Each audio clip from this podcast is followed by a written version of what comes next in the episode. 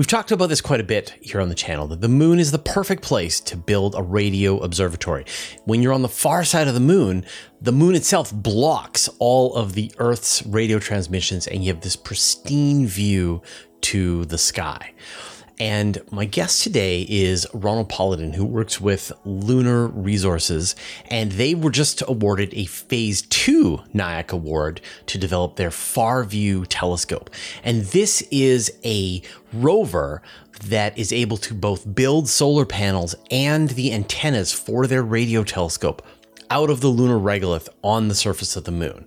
And the original concept was successful. Then they shifted into phase two, where they're going to be sort of examining the details of it. And it could very well be by the 2030s or maybe even 2040s, we might see this actual telescope get built on the far side of the moon. So Ronald and I talk about what it would take to build these rovers that can harvest the materials, extract out the metals that they need, and be able to actually build these structures on the moon out of local material, which is really exciting.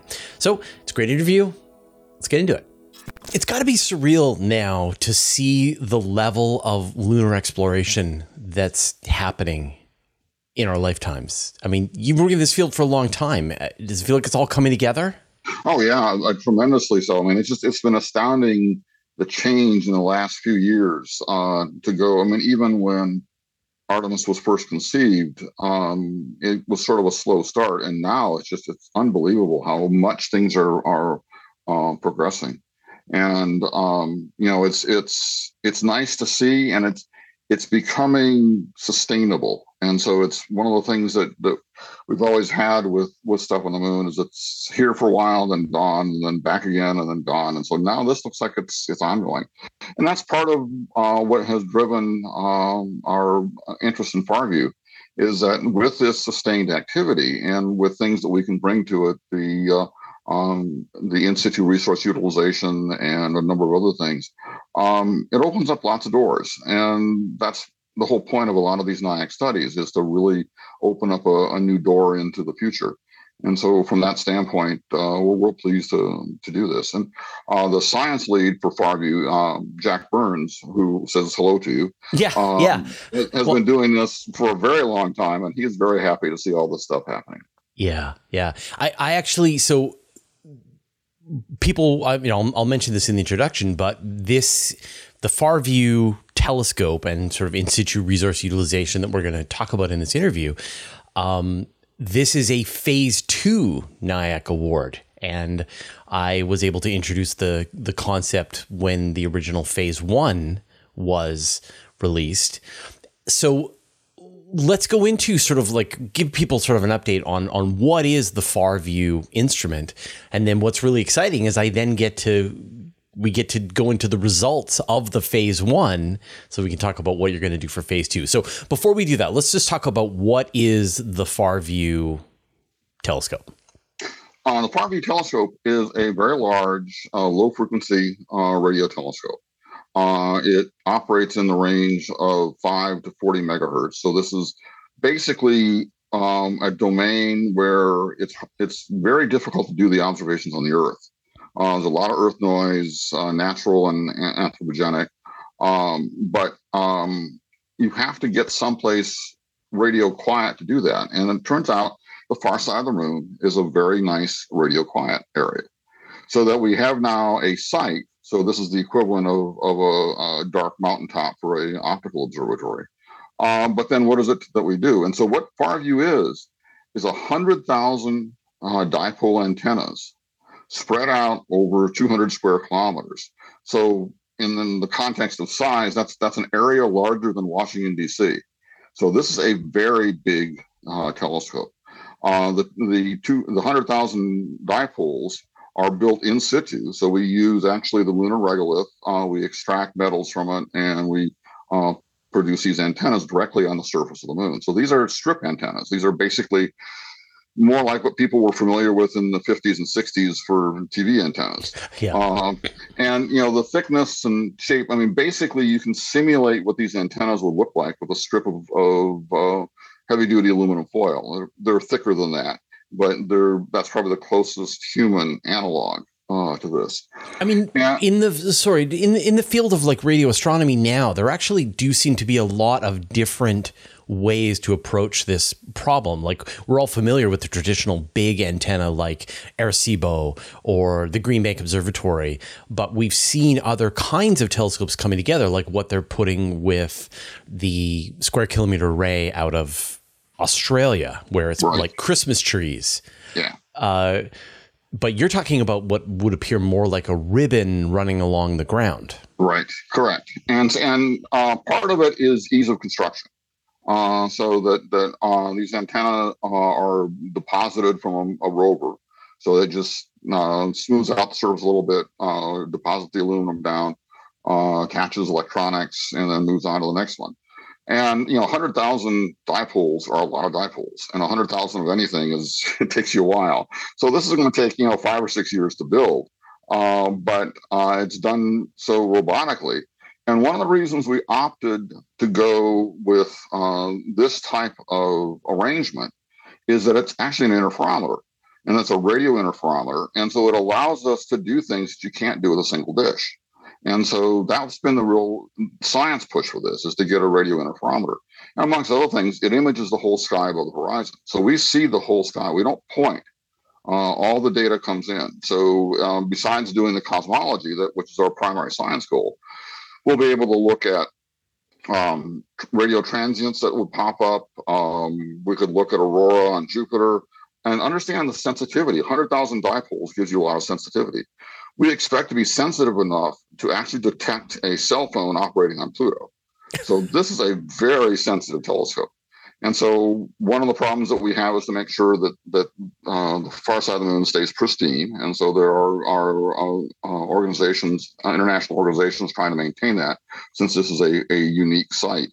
Uh, but you know the the option to go with uh, building these these sets of dipoles, and we're going to build them in subarrays. So it's not going to be one string of connected dipoles. It's a set of somewheres between, um, you know, 250 to, to 300 uh, subarrays scattered through this area. Each subarray will have something on the order of four or 500 dipoles. And those are parameters that we're going to derive during uh, phase two. Um, the phase one study was just a feasibility study. You know, is this possible? And the answer was yes, it is. Uh, so now we actually have to go through and, and develop the numbers and, and do the, the analyses. But um, exactly how the dipoles will be arranged in the subarrays and how the subarrays are going to be arranged in the observatory are one of the key products of the phase two study is that we'll do a full up science simulation and it will set all kinds of parameters um, to achieve the, the science goals. And then we will also be doing a physical demonstration in a vacuum chamber that we have with Lunar Simulant uh, to deposit uh, some of our our uh, our strips to see how how reality actually is versus you know the theoretical. And we have two deposition technologies that we're looking at, both developed by Lunar Resources, and we'll uh, deposit those. Um, uh, in the vacuum chamber, see if they meet expectations, compare the two, see what amount of energy is needed to produce them, and then down select one of those two uh, technologies uh, as our, our initial baseline. And then um, we take all that stuff, the science results, the uh, demonstration results, and then integrate that into a comprehensive end to end numerical model to say, all right, this is how we're going to build it and this is going to be the these are the we're going to find at least two preferably three suitable locations on the moon. And we've already done a little bit of that. And it, that's a lot harder than just looking for a flat surface. Um, nothing is flat on the moon to begin with so there's a little bit more effort there. Uh, but we're also looking at anomalies magnetic anomalies other things. Uh, we have to land an area that has enough aluminum content for us to get um, all the metals that we need out of it. So all of the aspects of FarView are a massive system of systems. And so my job is actually to keep track of all the, the various stuff and make sure at the end that all of this stuff actually closes and that we actually have a system concept uh, that meets the science requirements, can be delivered to the moon, uh, can live long enough to be scientifically productive. Because the one big advantage of in situ resource utilization is if something breaks, we just go fix it. So if we build a, a subarray and we turn it on and we find out there's a break somewhere in you know power line or something, we just go back to that point and, and lay down a patch and we're ready to go again. And so it has a major advantage over anything that requires you to deliver everything to the moon. Because if something breaks, then then I got to have a new launch. Now I just notify a robot that hey, we have a problem here. Go fix it. Uh, so a very different way of building things, and this is part of what we want to do with FarView is to show that for the moon with a sustainable ISRU presence, that you can approach how you would build things, how you would manage things, how would you do performance for science or engineering or human habitat in a different way.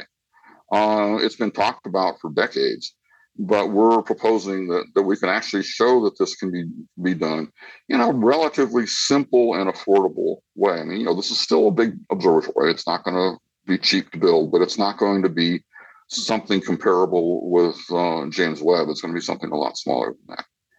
So, so I, I want to. I mean, you you, you quite nicely went through every part of the questions that I want to ask. Um, so, unfortunately, I think we're going to need to retread some some terrain here because uh, you sort of handled it all, but at a higher level. I don't want to dig into some details. So, so you know, I want to understand the physical system here.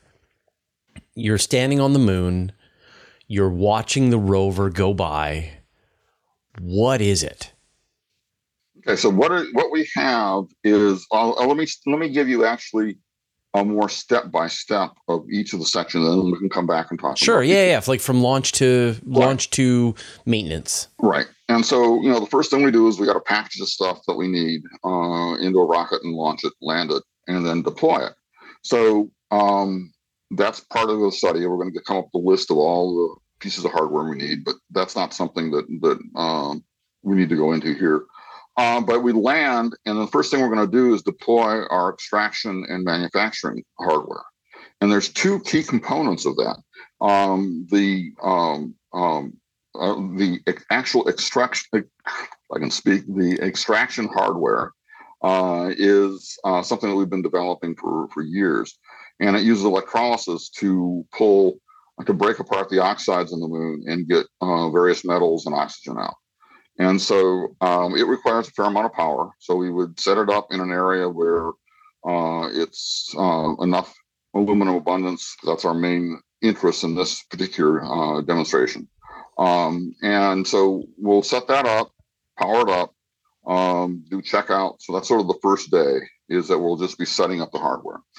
In parallel, uh, one of the other things that we will need on the moon is power. And so we have a system uh, that we've developed to manufacture solar arrays on the lunar surface. Yeah. And so that will be also set up.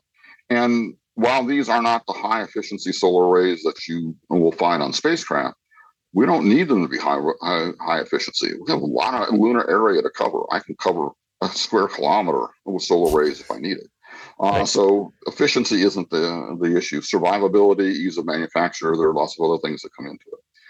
So for the first day, we just basically set up. Um, and at the same time, uh, right now we're uh, partnering with Lockheed Martin to look at their um, Lockheed Mobility Vehicle. It's a, an amazing uh, lunar rover um, as our our baseline rover. Uh, and so it would uh, go out and start checking out possible build sites because right now we don't have enough um, information on the sites to really get down to, to the meter level that we need. But uh, eventually that may may occur. But even so, we'd want people we'd want the robots to check out and image the sites to make sure there's nothing, no surprises or anything. So um, and then at night we shut down. So first night we just all hibernate, and then uh, dawn the next day we start up everything else. Right, fourteen Earth days like these. Yeah, the day, day, day night on the moon is long. Right. Yeah. yeah. And so, um, what right now looks like is the scenario is we will operate for two or three lunar days where we would just be pulling out uh, metals from the uh, uh, regolith, stockpiling them, uh, setting up solar arrays, building them, storing those. And then probably day three or four, we would then load up rovers uh, with um, the store with the, the extracted aluminum. And on each rover is a deposition package that um, we don't know which of the two options we have. We have a um, space uh, deposition manufacturing hardware that uh, I think you talked with, with Alex about um, that is derived from uh, flights on Wake Shield uh, in the 90s. And it basically vaporizes aluminum and can deposit it directly on, on, on the surface. We have a new technology that we're that uh, we're developing that is an additive manufacturing uh, technology that uses a different process. Um, it, it pulses electri- uh, electrical energy and you can get some pretty intense uh, megawatt pulses uh, and manufacturing. And so the study that we're going to do is which of these two do we go with? And, and if so, I was to pick this up, like if I was to like fall behind the rover and pick this up with my bare hands, ignoring the horrible pain of being in vacuum, what would this these two versions kind of feel like? Uh, the first version, the space deposition uh, manufacturing, would feel like you just picked up a piece of aluminum foil. Okay. So it'd be uh, 10 meters long, a few centimeters wide, uh, and about as thick as, you know, maybe four or five uh, strips of heavy duty aluminum foil. So it's still pretty thin. Mm-hmm. Um, the uh, we're looking right now as to the other technology, the PE3D, the pulse electrical 3D printing.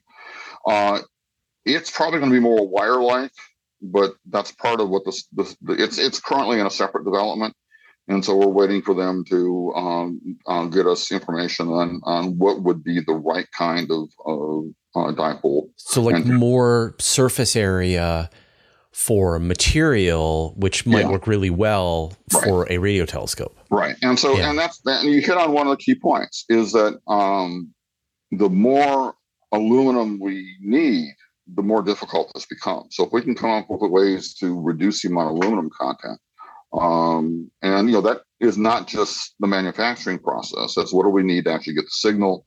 Um, variety of things. We have a couple of missions that are going to uh, land on the moon with low frequency radio telescopes in the next couple of years.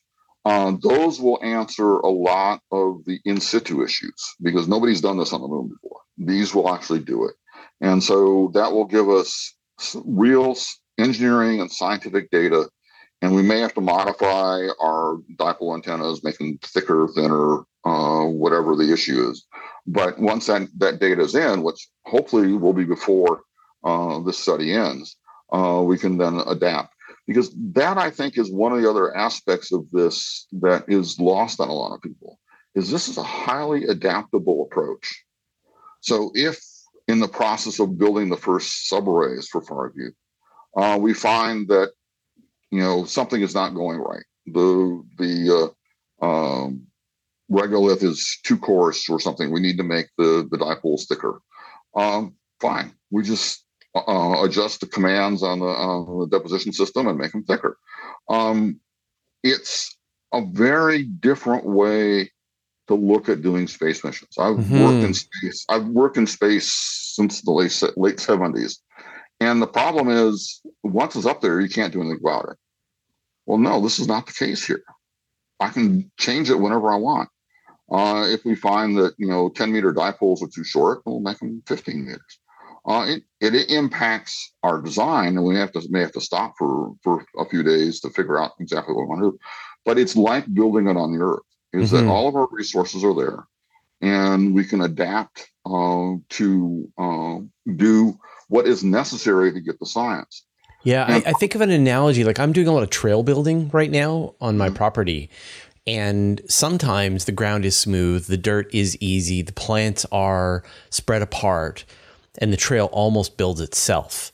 And then other times you've got to go up a hill and there's a root system that's right in the way of exactly where you want to go. And your progress slows down, but it never stops. Right.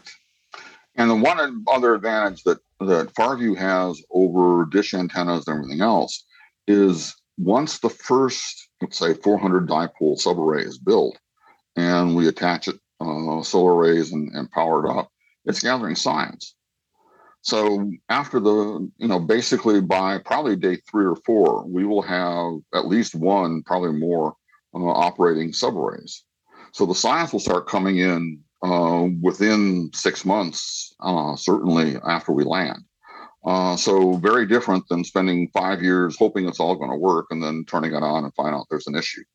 Um, so once we get that first data in, we'll probably pause, do a detailed analysis of what we got. Are we actually seeing what we expect to see? And are there changes that we want to make? And then go build the rest of it. Uh, so it's it's a very um, evolvable, addressable uh, science mission where um, even if you know 10 years from now somebody says there's a new something or other that we want to look at and we need this kind of performance we can adapt mm-hmm, and mm-hmm. so it, it, just is, is a, a, fundamentally different way of looking at science missions in the sense that we're building it, it's it's really a full analogous analogous to doing it on the ground. And i wonder though like even as you're building it and you're starting to get those science results you can put in enough sort of experiments within the lay, the way you're laying out the thickness, the distance between the dipoles, and then you go, oh, we're getting better performance from this configuration than that configuration. So let's build the rest of the telescope or this next thing. So it's almost like you're evolving it on the fly.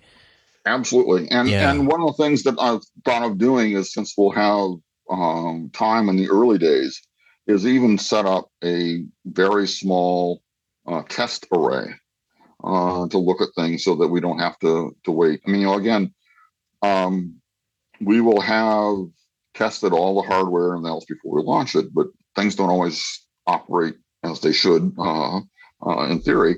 And so once we're we've got a pile of aluminum, and once we have the rovers uh, set up, uh, we could easily run some test strips um, and look at them. We don't need astronauts to do this. Uh, we're one of the other aspects of this is because of the Earth noise, we're not going to be able to do this near the South Pole. Um, hmm. The Earth noise diffracts around the limb of the moon. And so we got to be, you know, 20, 25 degrees away from the limb of the moon uh, for our sites. So the likelihood of having um, Artemis astronauts there um, early on is is pretty small. But you know, NASA is now starting to look at, at what they're going to do elsewhere on the moon rather than just at the poles. Uh, and so certainly we could uh, benefit from some astronaut looking at the stuff and saying, yeah, that looks right, or no, it doesn't. We also have remote sensing and cameras and stuff that we should be able to do that. So, so there's a lot of adaptability. So, what are the limits? I mean, if you're building your solar panels out of the material on the regolith, you're building your dipoles out of the material on the on the regolith. There is there's got to be some finite amount of component that you're bringing with you, right? When does oh, this oh, yes. yeah. when does this run out? Okay, the the issue and in fact the biggest factor for us, and one of the things we'll spend a lot of time in phase two at, is the electronics. Uh, as of right now, we can't build the electronics on the moon. Mm-hmm. Uh, we think with our additive manufacturing process, there might be a path to building simple electronics. Um, that'll be something that's probably beyond the scope of this. But at some point, we would like to see if this could build um, simple circuits. Uh, and one of the things we're going to look at uh, is for electronics, in particular, the um, uh, preamplifiers for the antennas. Um, preamplifiers are easy to build on Earth. Um, and they're simple, they're relatively lightweight. But when you're building 100,000 of them, 100,000 of even something that doesn't weigh much is a lot. Yeah. And so what we're one of the things we will look at is that's our, our sort of key limiting factor is that um, all of these things need to be electronically powered. They need to have a um, preamplifier that can survive lunar night and lunar day, uh, the radiation environment, all that kind of stuff. And so that's the one thing that we can't build. Uh, now we may be able to do it by 2030s, which is when we would do this. But um, you know, as of right now, we're we're going to look at uh, what are our options. And one of the things, and we're going to be working with our our partner Lockheed Martin on this, is if we can come up with some way to really extremely lightweight uh, the electronics so that we're down into ounces rather than than uh, uh, kilograms. Like, what does a preamplifier weigh? Like for your needs? Uh, you know, right now, um, half a kilogram, something like that. Hmm. So right, know, and, so that that'll you know, add up quickly when you're doing a yeah, hundred thousand of so, them. Yeah, and but you know, there's there's not been any attempt to lightweight them or streamline or anything else. So there's no need. So why would I bother doing this? Well, now there's a need. And so one of the things that we think we'll be able to do is, um, except for the circuitry, we probably would be able to build the rest of it, a box, shielding, all that kind of stuff, out of regolith. Uh, and so what we're looking at is a hybrid system where we would take some small subset of component um, and build a box to put it in and do those. So our solar array uh, system would also be generating preamp boxes. Uh, and then we would just integrate the two together mm-hmm. and uh, off we go. The other advantage of that is if there then is a failure, because the, the preamp failures are probably going to be our, our limiting factor. The, the dipoles will last for a very long time. Um, again, it becomes real easy to replace them. I don't have to launch them from Earth. This is how you get von Neumann probes. Like, yeah, yeah. keep this process going, and eventually, you know, we're we're sending out spacecraft to every star system in the in the observable universe. Right. Yeah, and you know, this ability to to um, take advantage of your surroundings and use those for your tools. But you know that that just is such a different way. Uh, you know, and it allows us to experiment so we can actually say, let's try this and see if this works. And then, nope, that didn't work. So let's when try this. Think like we will be able to build pretty much anything that we would need for these kinds of tasks telescopes electronics purely in situ? Like do you think that's are we is that hundreds of years? Is that a generation? No, I, I think that given what we're working on at lunar resources and what other groups are working on by the 2030s or 2040s i think we'll be able to do things. And i think again what you want to look at is a different set of requirements than what i'm doing on earth.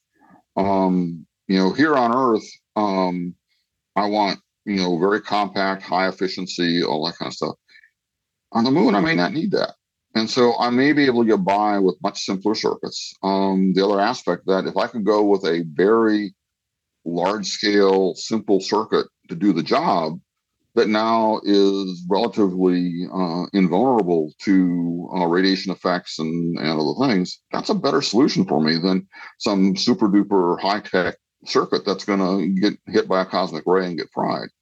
Uh, so it's a different set of requirements. And in looking at how we're going to build Farview, that's one of the big factors that comes in that I, I remind people all the time. We're not doing this on the Earth, we're doing this on the moon. So we have a high vacuum. Uh, so I can do things in that high vacuum that I can't do uh, if I'm sitting in, in a laboratory.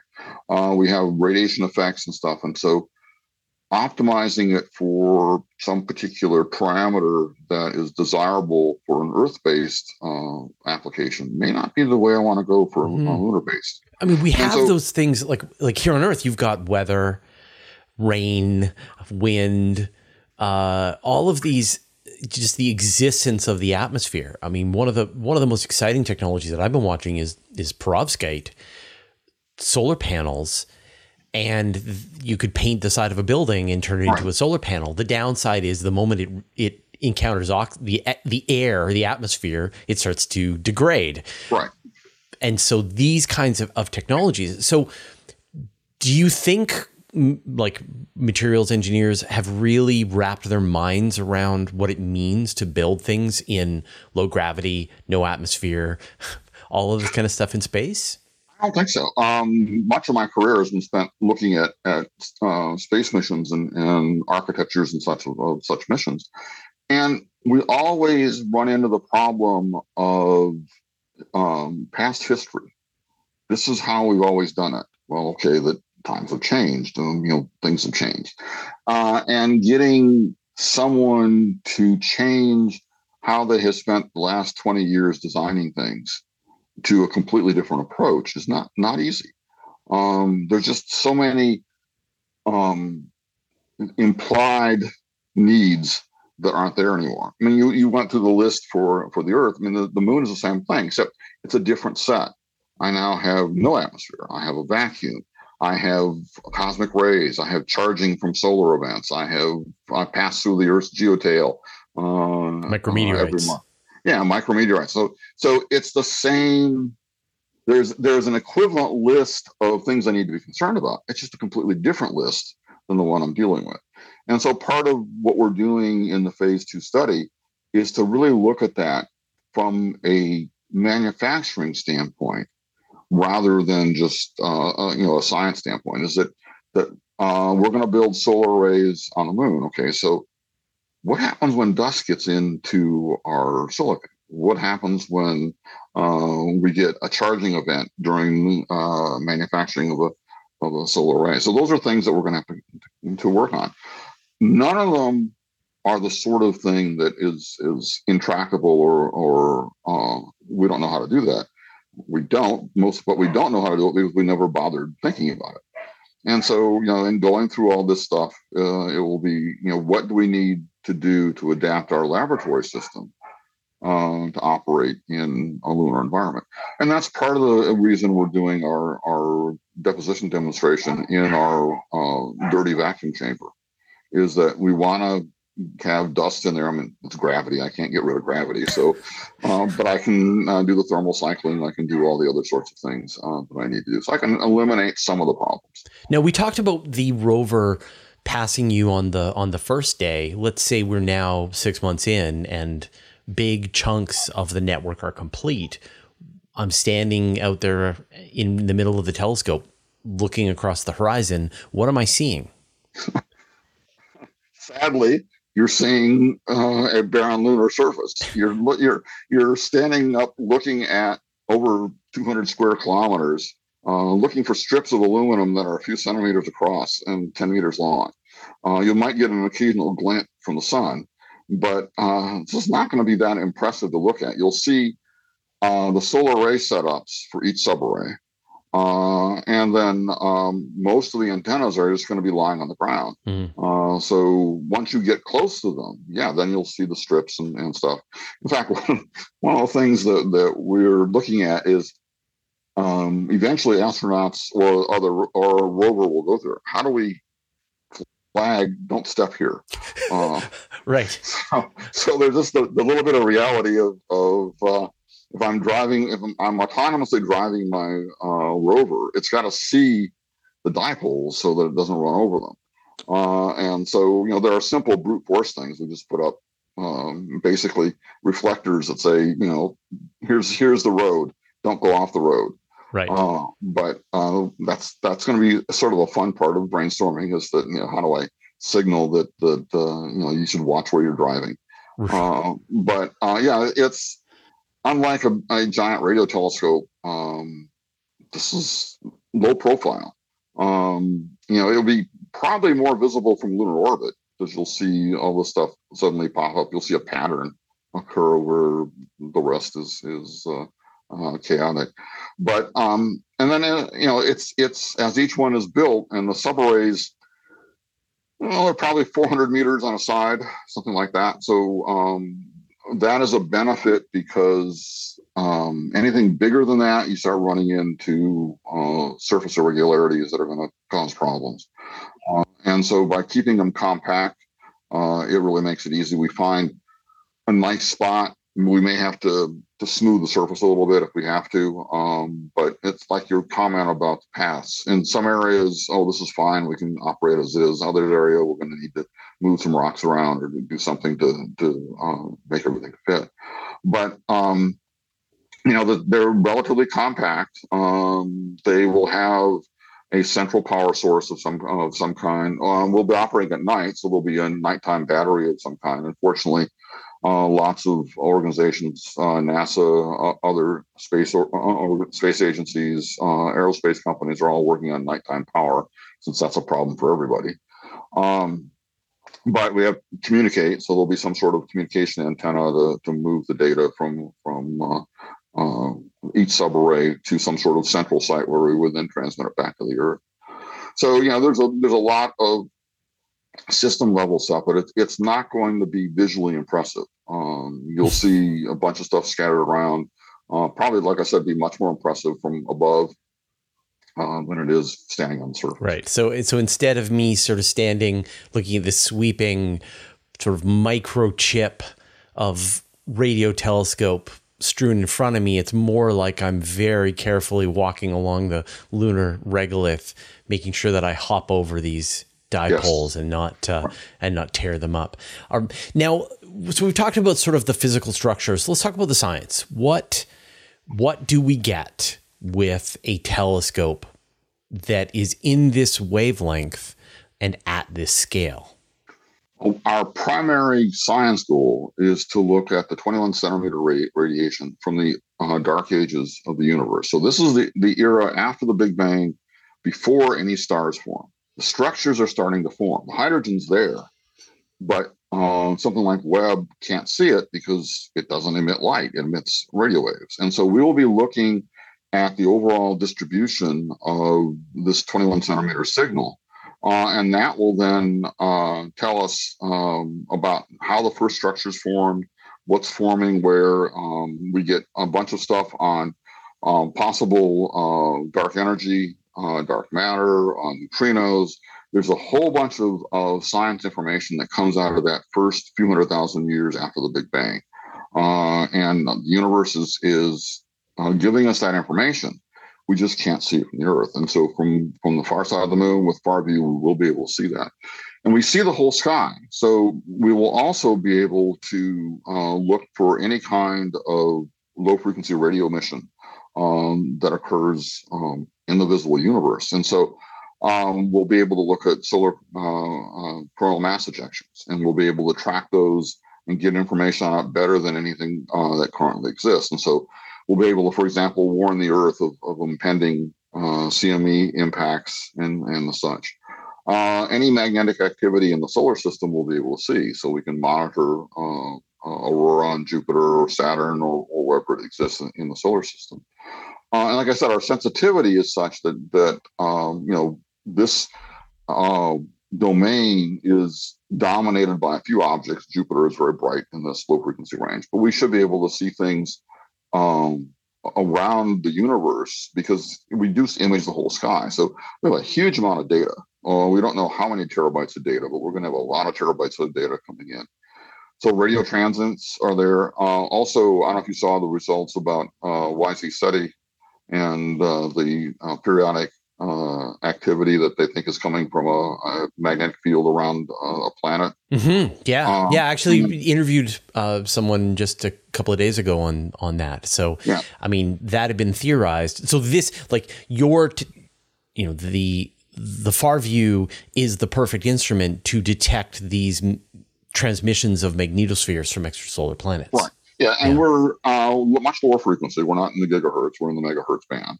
Um, but we should be able to see that same kind of modulation for uh, exoplanets, maybe out to 20 parsecs, something like that. We don't know how far. Uh, this is one of the things that we will be able to see uh, things. And habitability is generally thought to be associated with having a magnetic field that protects you from from other particles. So we may be able to identify uh, potentially habitable worlds by just looking for modulation. That's amazing. Uh, that concept still just baffles me every time that that you get a signal that that you found an aurora happening, and as a special bonus, you now know there's a planet there, like right. that is protected by a magnetosphere which right. we really believe is important for for the evolution of life here on Earth. We yeah. we definitely would have a bad day if our magnetosphere went away. Right, and one of the trends you see in astronomy now is we're going to all sky systems. I mean, the X-ray community did that a long time ago, but uh, we've always just pointed at the object of interest. And what we've done is we've missed a lot of objects that are interesting because uh, we just happen not to be looking at them at the time they got interesting. And one of the big advantages of the interferometer and of, of uh, FarView is, you know, over the one month lunar cycle, we will image the whole sky. Uh, and so, from that standpoint, uh, my, my, feeling and one of my major interests, I've always been uh, I'm an astronomer by training and always been interested in time variable phenomena. Mm-hmm. So uh, if I'm still alive and, and doing science uh, when this is built, really want to look at the time variability um, objects that are in there, so what they're telling us about things. And uh, because we look at the sorry, we look at say Vera Rubin. You've got that coming yes. in the in the visible spectrum. That you've got this ability to do this time domain astronomy. You're looking at the sky night after night after night. Is it more? Is it sliced like that, or is it more continuous with far? It's more continuous. Uh, mm. So you know, basically, we don't know what our exposure times are going to be. Um, the quote that I said of getting down to uh, detecting a cell phone on Pluto is like a, a couple minute integration. Um, we're going to be bounded by our data flow and a bunch of other processes as to how long, what's the shortest integration time we can do. But certainly minutes are probably reasonable. So we'll get an image of the sky every few minutes. Uh, and that will, I mean, the sky will change. So as the moon rotates, uh, you know, it will sweep out uh, a different part of the sky. Uh, but uh, for the most part, um, you know, we'll be getting a continuous stream of uh, sky images um, from the time we turn on. So, you know, a lot of data on how we're going to handle the data, process the data are certainly one of the big issues that we're going to look at phase two. Um, but uh, yeah, it will it will give us a view of the radio sky that we have just not had before. Yeah, there's nothing um, like I mean, I mean, there are people who have these all sky cameras set up at their observatory to tell them when there's clouds, and they're like watching the sky all night. But to get a high resolution image of a large portion of the sky, there are not a lot of instruments that are doing that. Vera Rubin is the is the example. So to suddenly be seeing the entire sky every couple of minutes in this wavelength feels dramatically different, especially because radio waves you know, you can have these events, these transient events happening, popping off, fast radio bursts, things like that. It's kind of stunning. How, you know, this is, then we're going to, I, I want to shift a bit outside the scope of, of the NIAC of this specific telescope and sort of talk about what the future might, might hold. Um, like, where does this go? I mean, if you've got the ability to build solar panels on the surface of the moon, you have the ability to um, grab lunar regolith, chop it up, separate out the elements, and deposit material in in an intentional way, limited by some of the more complex electronics. Your, I mean, with FarView, it's the simplest possible telescope that you can build. Can you build a more complex telescope? What does that get us? Yeah, you, I think you can, but also I think you also need to look past just the telescope. Uh, we're one of the things that we're we have a proposal in that we're hoping will be selected is to supply a massive power grid for the moon, so that basically um, two things you're going to need on the moon is power and oxygen. Uh, our processes can do both, and so um, we would envision a global lunar network where um, basically you plug in your electronics into some outlet and and electricity is there. Um, and then similarly for oxygen uh, you know these um, extraction hardware are not um, overly massive or complex or anything and so we should be able to you know set up your little oxygen generator uh, if you're at some new site uh, and within a few hours start having oxygen being generated. And so there's a there's a global sustainable infrastructure that we're trying to support. But then getting back to the science yeah there's there's you know i will give you a uh, set of hardware that will extract metals for you and then allow you to manufacture it into something that's modestly complex I mean, a solar cell is not a simple thing to do. I mean, this has got some level of complexity. And so, um, with that capability, can I design other science instruments to do things? And for example, one of the things with this simple radio telescope is we also will do lunar soundings because we will be able to uh, look for, for uh, subsurface soundings from from the radio signals. So I can set up a network of, of uh, sounding stations around the moon and, and understand the structure better and, and do things. Um, one of the things that, that we could also do with this is an aid for astronauts since we can indeed probe below the surface. Uh, looking for voids or, mm. or caves or other things. So there's a safety aspect of this where um, you know, we could explore um, what's beneath the surface so that some astronaut doesn't fall through some some thin layer on the surface into a into a volcanic uh, tube or something. So there's some general uses there, but yeah, the it's unlimited. I mean, you know, the, where are we going to go with this? I mean, wherever you want. Well, uh, I, I guess I think about like with say the square kilometer array, there they have these Christmas tree like antennas that are very different from what you're proposing. Right. So it's a more complex, more sensitive instrument that's receiving at different wavelengths. But still on the moon, you're you really want to be protected from the radio transmissions that are coming from from Earth. So so do you see this approach scaling up to something that is a more elaborate structure than aluminum foil laid out on the yeah, moon. Oh, absolutely. I mean, we are actually have other other areas that we're looking at to build structural elements and that sort of thing out of the regolith. And so, you know, I have, you know, aluminum pellets or aluminum uh, wire, however we want to extract it. I will, can also have that with silicon, iron. Uh, so I have a whole host of um, minerals in the lunar surface. Um, all these metals that I can extract. Um, fortunately, all, with all the oxides there, I also get oxygen as a bonus. But I now have piles of um, pure metals, and our laboratory tests are things are uh, 99% pure, 98% pure, or something like that.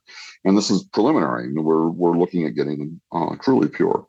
And so I could easily envision once this is proven and accepted as manufacturing alloys on the moon. I mean, you know that you need some mix of something or other. Um, you have piles of the raw elements, blend them however you want, put it into some kind of furnace or whatever that you need, um, extrude out I beams if you want, and build something.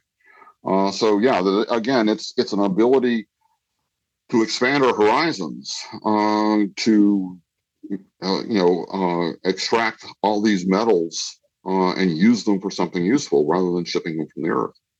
Yeah, I mean, and when you look at say the escape velocity of the moon, it is one sixth what it is on Earth, and the amount of energy it's going to take you to get stuff off of the moon out into space is dramatically lower. Things like space elevators, rail guns start to make mass drivers start to make sense in mm-hmm. that kind of an, an environment.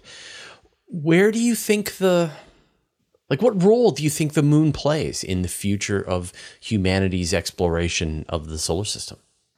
Well, I think as a as a resource, I mean, you know, the, the basically the current uh, uh, efforts are this is a, a test area where we're going to figure out how to do things. But there's a lot of easy to access resources. Uh, everybody needs oxygen, so I can have the moon be an oxygen station.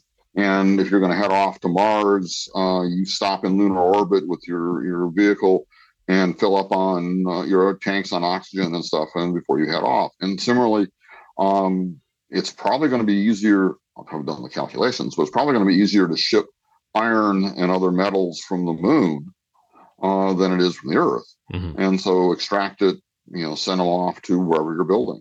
Uh, for Mars, it's probably less of a problem since Mars has its own uh, dirt that you can extract. But if I want to build an iron structure on Ganymede, there's not a lot of iron in that ice. Um, and so if I could send uh, minerals, I mean, this is in a sense something similar to the asteroid mining that has been talked about for a long time. Um, but this is now using resources on, on, the moon to easily get them to a remote site uh, for building, uh, where at that site there simply isn't the resources necessary. Do, do you and think is, that that it'll be lunar resource extracting? I mean you know i know the name of your company um, but compared to asteroids like what do you think in the end you know science fiction tells us you've got you know the belters uh, zipping from asteroid to asteroid extracting the resources um, how do you think it will play out in the in the long term? You know I, I think that's that's going to be one of the real tests of the technology is that um, the technology that we're um, using to extract the stuff from the moon uh, is based on a couple of things. If there is a little bit of gravity, which helps, um, they're not going to have that with the with the asteroids. Um, both have good vacuums and stuff. The moon is pretty rich in metal oxides. Um, I don't know what the what the mineral complex is on um, asteroids and how easy it is to extract the metals efficiently and ship them off. Uh, we have got a lot. We have a lot of real estate, um, and so it's not going to be that difficult uh, to do things. Um, you know, even for FarView, the volume that we need to build this giant uh, 200 kilometer square array is um, tens of tons, but it's not millions of tons. Mm-hmm. Uh, and so we actually don't need uh, much more than a few hundred uh, uh, square uh, meters of surface to get all the aluminum that we need. And so it's it's really going to be a trade between energy resources because the one problem that you have is we can use solar energy. I mean, we could in principle do all this with solar cells. Um, if I'm out at five or six AUs, solar cells aren't going to be the most efficient thing to do. Um, I've got to figure in the cost of my materials by transporting my energy source. Now there are some really innovative stuff out there for new energy sources and stuff, so that that may solve it. But I think the trade analysis is going to be, you know, here's what we're doing on the moon. Is the asteroid approach more or less efficient? Um, and that will dictate it. Yeah. Um, and so, you know, if I'm getting out to Neptune, you know, it may be better to to pick something that's closer to Neptune than the moon. Uh, but if I'm uh, in the inner solar system, I probably think the moon's going to probably be the the easier and more uh, cost efficient uh, approach. Um, and then, like just you know, this idea that I mentioned earlier on about this idea of, of von Neumann probes. Um, you know, one of the really weird mysteries of just our existence here on Earth is that we look out into the universe and we don't see any evidence of of aliens. And people say well you know it's they're really far. And i'm like well it's not about how far they are. It's like why haven't they built spacecraft right. to explore every nook and cranny of the of the milky way?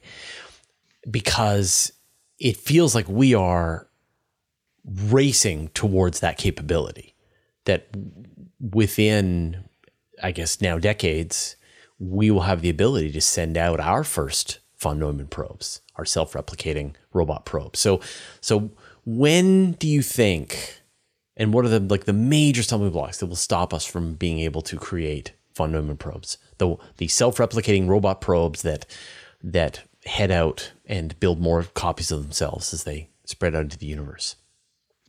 Well, I think you know the the as you said, this is becoming a major conundrum. We now know that there are lots of planets.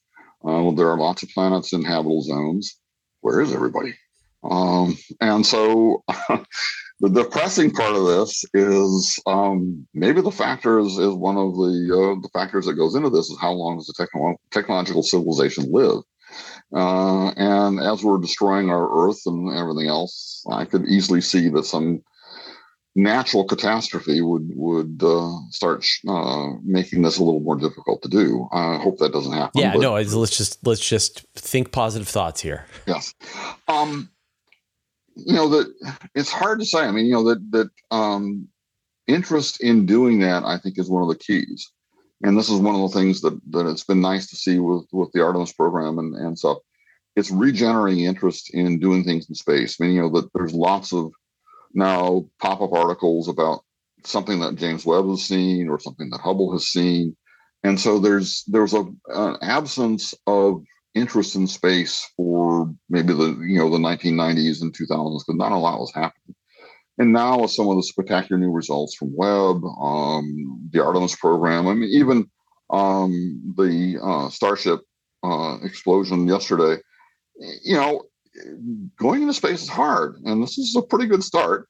Uh, and so people are looking for the next launch and saying, you know, yes, we want to do this. And I think that's the thing I would like to try and do with something like FarView and some of the other things that we're doing is maintain that interest. Is that space is part of humanity, and what we really need to move out there. There's a lot to discover. There's a lot to to understand. Um, you know most of the universe, dark energy, dark matter. We don't know what it is. I mean, are you really content to know that that you under, understand less than five percent of your surroundings? That's, that doesn't give me a good, comfortable feeling. And so, understanding how we do things out there, um, there may be options to uh, utilize lunar uh, materials for Earth application. It may be easier to, I mean, since aluminum is so easy to get on the moon, maybe it's better to get aluminum from the moon rather than from from bauxite. Uh, so you know, those are all things that will have to play out.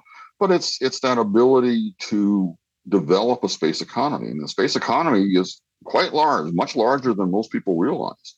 I mean, it's mostly right now in terms of communications and imagery and such, but it's growing in other sectors too. And so, with a robust space economy, we also then become a little more resilient to uh, problems on the Earth.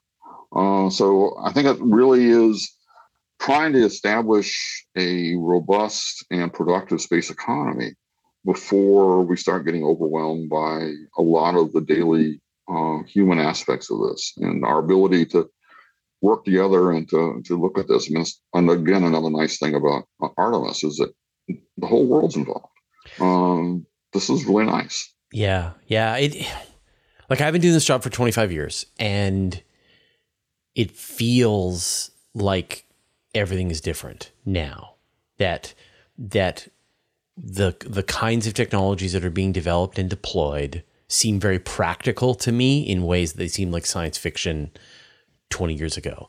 And the enthusiasm across multiple fronts, both not just NASA, not just the private industry like SpaceX, but also the European Space Agency, United Arab Emirates, China, India. Like there is a global excitement in having humanity become a spacefaring civilization and what I think as as science fiction has filled our heads with a lot of nonsense, and I think as we spread out into the into the solar system, we will appreciate how wonderful Earth is more and more every day.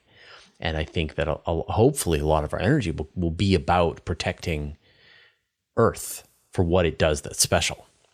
And I think, yeah, set up your bauxite mines on on the moon, and then you don't have to chew up more rainforest. Right.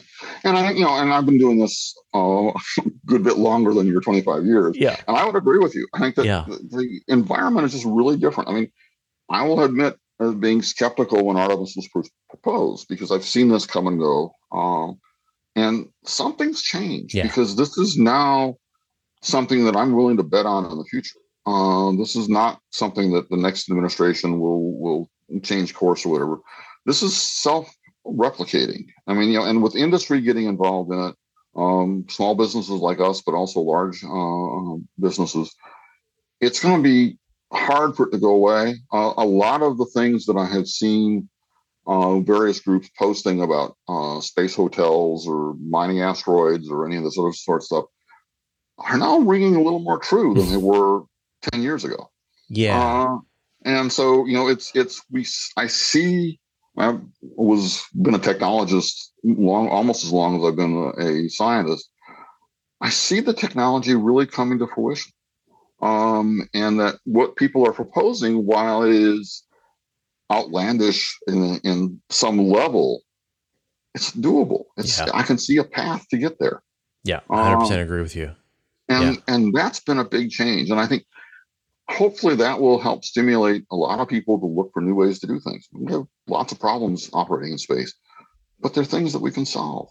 And yeah. it's really getting that excitement to address the problems. I mean, you know, uh, with Starship is that they didn't expect it to work right on the first flight. And so they're going to come back with a second and a third, and eventually it'll get there. And then that will open up all kinds of new doors uh, in and of itself. So yeah, it's, it's a, um, it's not easy to get operational in space, but it's doable and we can do it. Uh, we just need a little more persistence and understanding the problems and, and that sort of stuff. And, and it's like FarView. I mean, when we submitted the phase one proposal, we were very naive. Uh, and after finishing phase one and then working in between phase one and phase two, and now we're planning for phase two, this has really made some massive progress, and I'm I'm impressed. Yeah. Uh, you know, and it's it's not smoke and mirrors. It's real. Yeah, you you you definitely have the the enthusiastic realism of a phase two winner as opposed to the sort of doubt and uh, you know skepticism of phase one winner who is like i don't know if this is going to work. It's a great idea. We got to do tests. You know you, you've passed that first level. The the phase three people are just boundless optimism right? Mm-hmm. so that's what comes oh, yeah. next is you know you just like you can't find any more problems and that are showstoppers and that gets exciting yeah and i think that's the thing is we're you know we're uncovering new ways to do things and and we have a really good team, really smart group of people. New ideas are popping up. How do we solve this problem? Um, you know, I'm uh, not a 20 year old, as you can tell, um, but we have a lot of young engineers uh, within Lunar Resources and a lot of young scientists with our science team um, are spectacular. And it's just really nice and rewarding for me to see these people coming along. And it, it's, it's, you know, yes, I'd like to be 25 again doing this stuff. Uh, but it's just the skills they have it just are far in excess of what skills I had at, at, that level of my career. And it's just really nice to see all this coming on. And uh, organizations like NIAC really help move this along. I mean, we're giving vision to things. It's not, you know, the same old, you know, uh, sum up this this string of numbers and tell me what you get. Um, this is be creative, come up with new ideas. Yeah, yeah, hundred percent. Well, uh, Ronald, what is the best way for people to keep track of the work that you and your team are doing? Well, we will eventually, um, right now we're still waiting for our funds to show up, uh, have, have a web page uh, for FarView. Uh, we'll also um, do a, a, Wikipedia entry and stuff, and so we'll periodically update those. Um, NIAC has a symposium in September of this year and one next September. Uh, we will present at both those. Uh, we'll be presenting at science meetings. Um, you know, so look for our web pages, look for um, presentations at these public meetings. Um, if I know, guess wait has, for our reporting then. We'll we'll right. we'll stay on top yeah. of it. Yeah. yeah. And so you know, right now it's uh, yesterday. I went through uh, what did we actually commit to do in the proposal, and came up with six pages of commitments, which were about twice as long as what I was expecting. So uh, it's now, you know, yes, there's enthusiasm, but it's also, um, you know, we really said we're going to do this, and so it's it's uh, um, mapping it out. Um, this is a two-year study, so we've got time to get all the stuff together, and so it's um, getting ready for the kickoff meeting. Um, hopefully, we'll start first of June, um, but um, and then it's just you know issue reports. We are right now working on a paper for uh, publication for the results of the first phase one. Uh, that hopefully will be sent off to the journal next month sometime. Um, and so, yeah, we'll be uh, putting out things fairly regularly uh, on this. And like I said, I really want to put up a nice web page and a, and a uh, updatable uh, Wikipedia entry so people can keep track that way. Sounds terrific. All right. Well, Ron, thank you so much for taking the time to chat with me today. Say hi to the rest of the team and uh, and good luck with this next phase. And uh, here's oh, hoping you. you. you go to phase three. Yeah, so we. All right. This is like I said, this is really exciting. It's really coming together. Shockingly good. It's really nice to see. Yeah, yeah, I love it. All right, take care. Thanks. Bye. You can get even more space news on my weekly email newsletter. I send it out every Friday to more than 60,000 people. I write every word, there are no ads, and it's absolutely free. Subscribe at universe-today.com slash newsletter. You can also subscribe to the Universe Today podcast. There you can find an audio version of all of our news, interviews, and Q&As, as well as exclusive content. Subscribe at universetoday.com slash podcast or search for Universe Today on Apple Podcasts, Spotify, or wherever you get your podcasts. A huge thanks to everyone who supports us on Patreon and helps us stay independent and keeps ads at a bare minimum. Thanks to all the interplanetary researchers, the interstellar adventurers, and the galaxy wanderers. And a special thanks to Jay Dennis, David Giltonen, Modso, George, Jeremy Mattern, Jordan Young, Tim Whalen, Dave Verbeoff, Andrew M. Gross, and Josh Schultz who support us at the Master of the Universe level. All your support means the universe to us.